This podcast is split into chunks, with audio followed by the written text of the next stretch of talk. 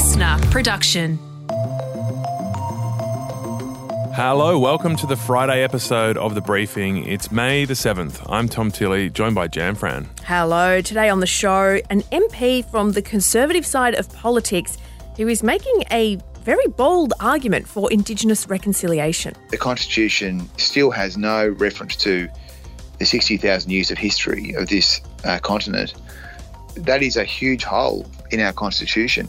So that's Andrew Bragg. He's only been in Parliament for two years and he's arguing that the coalition go the same way as Labor and the Greens. That's right. His book also includes a recommendation from the PM, Scott Morrison. That interview in the second half of the show. First, big stories of the day.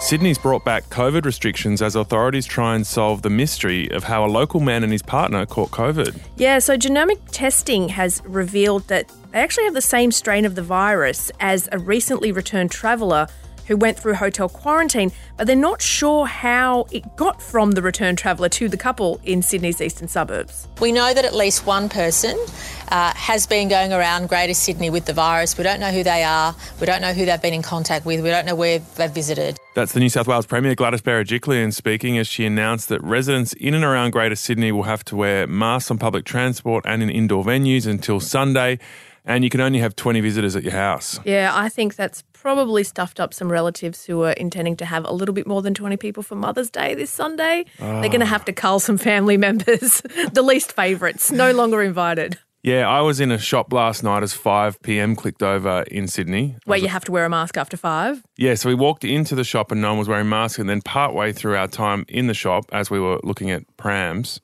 uh, um, the staff all put on masks. Like, oh, Oh. we need our masks. Yeah. Well, New Zealand's also paused flights from Sydney to Auckland for 48 hours. This started pretty much at midnight last night.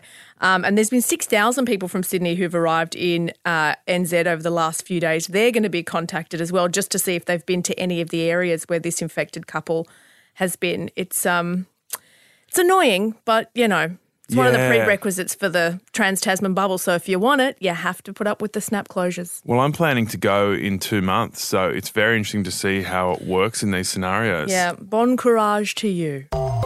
And the Prime Minister will announce today repatriation flights from India will restart as soon as the travel ban is lifted. The early evidence indicates that that temporary pause to the 15th of May is on track. Yeah, so the PM has said that so far, uh, the ban has helped in taking the strain off the hotel quarantine system. Now, priority is going to be given to around 900 vulnerable Australians in the country, and all the arrivals are going to be taken immediately to the Howard Springs quarantine facility near Darwin. Yeah, which I believe they've expanded the capacity of in the meantime. That's right. And it's an open facility as well. It's sort of like a school camp with demountables, so there's a lot more outdoor space there. yeah, and I think, you know, the government's copped a lot of heat, particularly for the penalties on anyone who broke the rules around returning from India. But if they are able to really nail their response once this pause hmm. ends on May 15, then a lot of people will be like, okay, I sort of I get the strategy. Yeah. Meanwhile, most of the Australian cricket players in the Indian Premier League have arrived in the Maldives. About 30 players and staff got on a, a chartered flight. Um, they're all wearing full blown PPE and they flew into the Maldives, um, which sounds very luxurious because it is a beautiful place. Bunch of islands, great surf, great resorts. But it turns out the Maldives is having a bit of a COVID surge as well. Um, they're at around 700 cases a day, which is triple where they've been at their worst point in the whole pandemic. It's about where Melbourne was, but the Maldives has one tenth of the population. Oh, that doesn't sound good at all. Yeah, you can choose your island though. So, you know, choose the right island. So you make it sound like a video game. It's not quite that. um, I'm sure there'll be people in India, no doubt Australians, breathing a massive sigh of relief, really counting down to that May 15 date.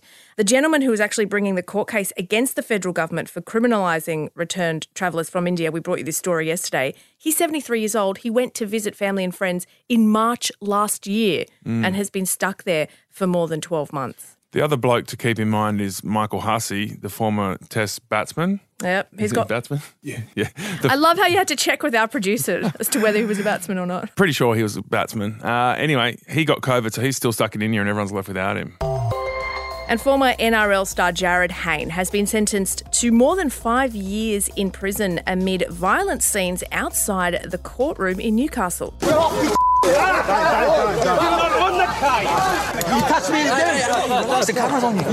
Yeah, so that's from outside the court where Hayne was sentenced to five years and nine months behind bars for the rape of a woman in 2018 after a jury found him guilty in March. Yeah, supporters of Jarryd Hayne clashed with the media, and one person allegedly spat in the direction of the female victim as she left the court. Uh, Hayne will have to serve three years and eight months before he can be considered for parole. And police have arrested a man in Melbourne after he allegedly drove a truck into pedestrians before fleeing the crash scene. Yeah, two people were left in a critical condition and three others were injured after the accident near Melbourne's South Bank, where a truck mounted the footpath and knocked over a traffic light while trying to turn left. Authorities then tracked down the 64 year old driver to a suburb more than 20 k's away after he uh, allegedly fled, and then when they found him, they arrested him.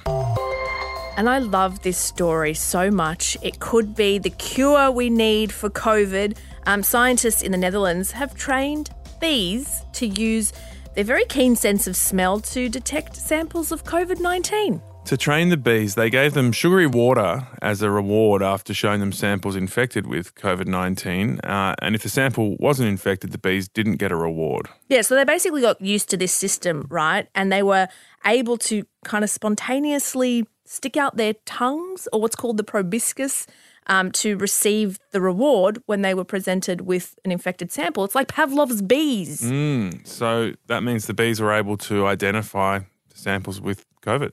Yeah, in a matter of seconds. Which you know, tests take days. Who knows? Maybe we could. could we be getting tested by bees? Get some bees down at Bondi Beach right now. this is total speculation, by the way. It's not actually happening, but it's interesting. Well, they're working on it. The scientists say it could be a cheap alternative to regular tests, um, Yeah. which are more expensive and more time consuming. So go the bees. All right, in a moment, we're talking to Coalition Senator Andrew Bragg.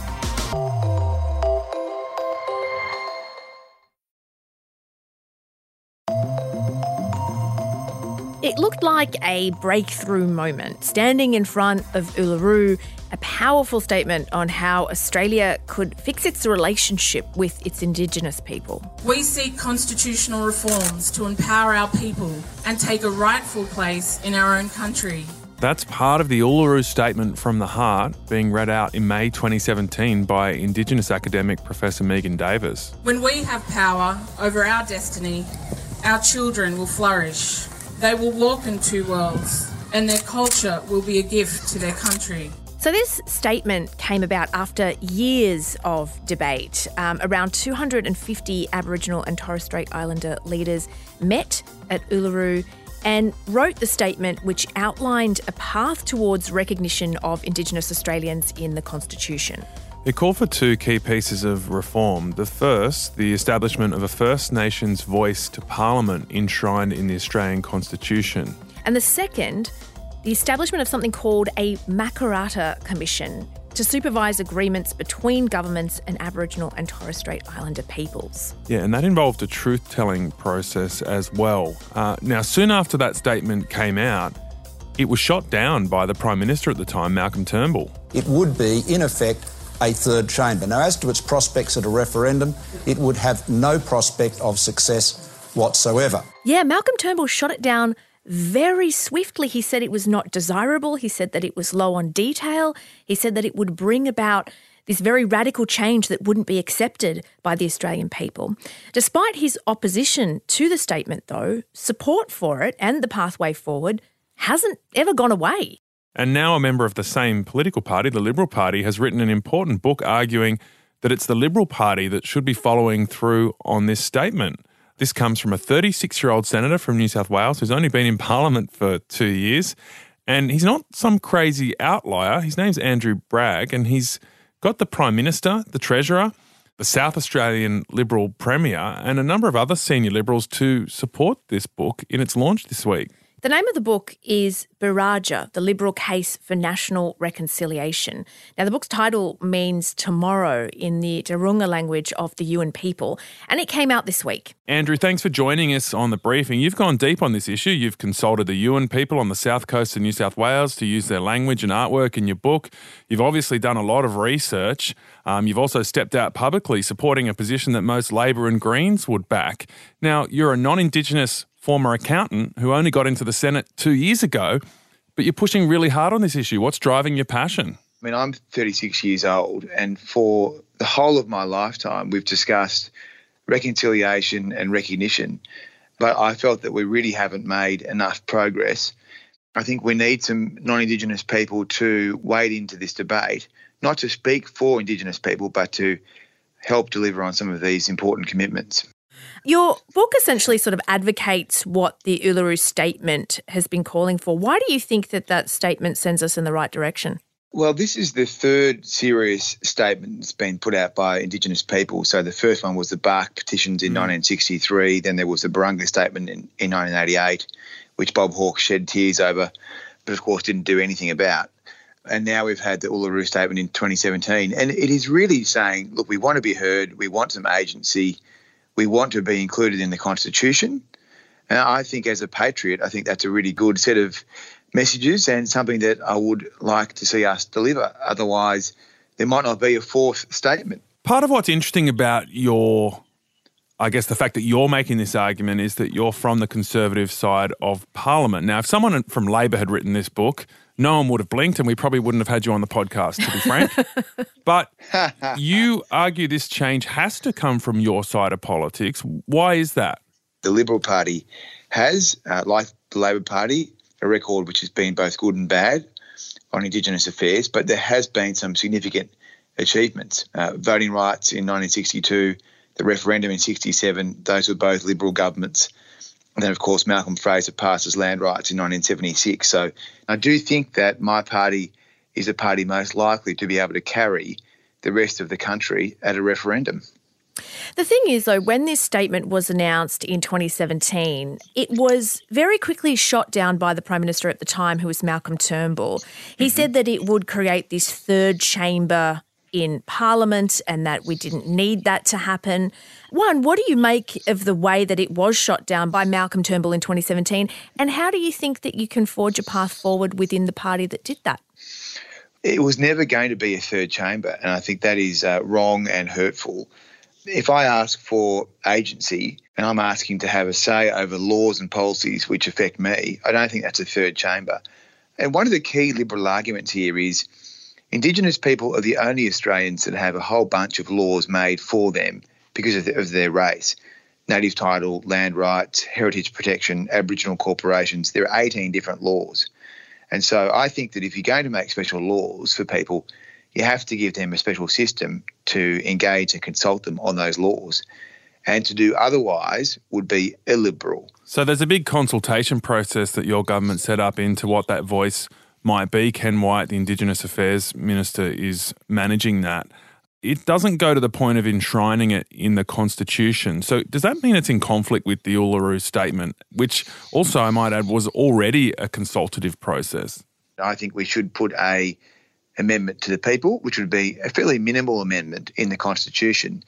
And that amendment would require the Commonwealth to engage Indigenous people when they make these sort of laws and then the voice would be legislated. So it would remain under the, the control of the parliament, but it would be an obligation in the constitution on the, the federal government, on the Commonwealth. I mean, let's not forget that the constitution still has no reference to the 60,000 years of history of this uh, continent. That is a huge hole in our constitution. So, where's your party at now? Because in 2017 it was a no. Mm. Does Scott Morrison back you on this? Does he back developing a voice and then having a referendum that enshrines it in the Constitution? The PM's record in this space, uh, as he says in the foreword to this book, has been to listen to Indigenous people. But he's also been prepared to put this process in place, which I think is a terribly important process. So you seem to have brought your fellow coalition MPs with you on this. I imagine, you know, thinking about Malcolm Turnbull and how he sort of struggled to get on with his own party and often pissed off his own colleagues. You've got the, the hmm. treasurer, you've got the prime minister backing this book. Have you sort of been doing the backgrounding to sort of make sure that you can make this statement and take them with you? I'm interested in your relationship with the party, given you're stepping out as a backbencher and making such a strong statement. My senior colleagues in the cabinet are not endorsing every word in my book, but in terms of the federal colleagues, you know, I think it's a debate that they're wanting to have. There would clearly be a lot of controversy about a about any referendum. I mean, don't forget we haven't had a successful referendum for more than 42 years. The last one was 1977. We would want to take a commitment to hold a referendum very seriously. I'm committed to working with my colleagues. Of course, there are mixed views, but I, I just make this point that the damage that was done inside my party on this Uluru statement was done because people called it the third chamber, and then there has been a campaign called Race Has No Place, which totally misunderstands the way the Constitution is drafted and totally misunderstands the way that Australian history, modern Australian history, has worked out. I mean, as I say, we, we make laws every day in Australia which, which are for hmm. Indigenous people based on their race. Yeah. So that ship sailed. We have that, right? And even hmm. one nation would say that we should have native title, that we should have land rights. So we're going to have these laws. It's part of the Australian system now. And so I think to deny the people that have these laws made for them a special system over those laws is illiberal. Some would say, but democracy does that because they get to vote in the election. Yeah, but they have special laws made for them. I mean, I don't know that you have special laws made for you or I have special laws made for me. So I think you have to have a system to provide uh, input on laws and policies which are made for particular groups of people. And moreover, this is what the Indigenous people are saying they want to have as the constitutional recognition. Do you have an ideal time frame here? What should the question to the Australian public be? I think we should commit to hold a referendum in the next term. So I think one of the key points here is having the voice uh, under the parliament's control, but putting that obligation onto the Commonwealth. And I think that's a something that we should do in the next term. John Howard put constitutional recognition on the agenda in 2007. So that's almost 15 years ago. And I think it's very important that we try and bring this this debate to a head. You argue to keep Australia Day on Jan 26, but to create a new day on Jan 27. But I wonder if that still anchors this national celebration to something that's very traumatic. You know, the, the marking of the First Fleet. It, that that seems to be a bit of a challenging point to your mm. argument. Well, another part of the Uluru Statement is about truth telling, and I'm I'm a big believer in truth telling. I think we should tell the full balance of our history. There is good and there is bad, and I think that removing Australia Day would be a denial of our history. That was still a very significant day in the history of this continent, and the way that it's marked now, quite respectfully, uh, I think means that you can keep Australia Day, but then add a new day the next day. I've called it Buraadja Day, which means tomorrow where you can have a day which marks the Indigenous contribution to Australia. That's Liberal MP Andrew Bragg. Uh, let's get an Indigenous reaction to Andrew Bragg's ideas. Yeah, Rachel Perkins is an Indigenous filmmaker. She's also the daughter of renowned Aboriginal activist Charlie Perkins. Rachel, is it important uh, that someone from the conservative side of politics is actually making this argument? Yes, well, we know that the Labor Party uh, already supports the Uluru Statement from the Heart, as do the Greens. So it's really up to the Liberal National parties who are in power and are quite likely to be in power at the next election to be able to realise this. Because we know that in Australia, our constitution is very difficult to change. We need a majority of voters in a majority of states. And so we need political leadership to get the Australian people, you know, completely on board with this. So, yes, I think it's crucial to have the Liberal National Party on board. So, how do you see this going forward? Because I imagine you, you would have had many false hopes about big changes coming from the federal government. Um, you know, it does seem like Andrew Bragg's, at least got Scott Morrison to make a statement of support for him having this view, um, but he has also set up this process of consultation around what a voice to parliament might look like. How much hope and how do you see this playing out from here? Well, I think you've got to have hope because hope brings change. And, you know, you've got to work towards change, I believe, to make our country better. And it might be naive of me, but I continue to be positive on this front. And the government always said that they were going to establish the voice before they would consider enshrinement. And that was so that the Australian public could understand what they might be voting for eventually. And so they have put that process in place. So that is a real win. Rachel Perkins, Indigenous filmmaker. Yeah, really interesting statement by Andrew Bragg, isn't it? Yeah, and he's only 36, which I kind of got triggered at because I'm also only 36 and I certainly haven't written a book that's that detailed and, and research and makes such a strong case. You haven't even started your No, book yet, despite no. signing the deal. Thanks for the reminder. I'm going now. Can I leave? All right, that is it for the Monday to Friday episodes of The Briefing, uh, which means Saturday morning, you know what drops into the feed. It's the weekend briefing with Jamila Rizvi. Jamila, who's on this week? This Saturday, I am chatting with Rob Millsy Mills, who I think most people know best for being on the first season of Australian Idol. And that is where I fell in love with him as a teenager, watching him on screen. Um, he has since become a performer in so many different roles. He is a musical theatre standard in that leading man role now in Australia. He has been on Neighbours as well as a bunch of different reality TV shows. He's got a bit of a bad boy kind of reputation because of a dalliance he had with Paris Hilton about a million years ago.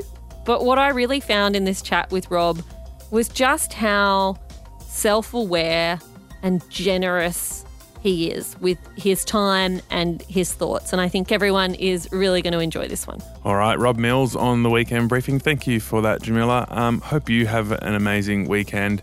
And a big shout out to our hardworking team here at the briefing that make this show possible. I'll catch you Monday.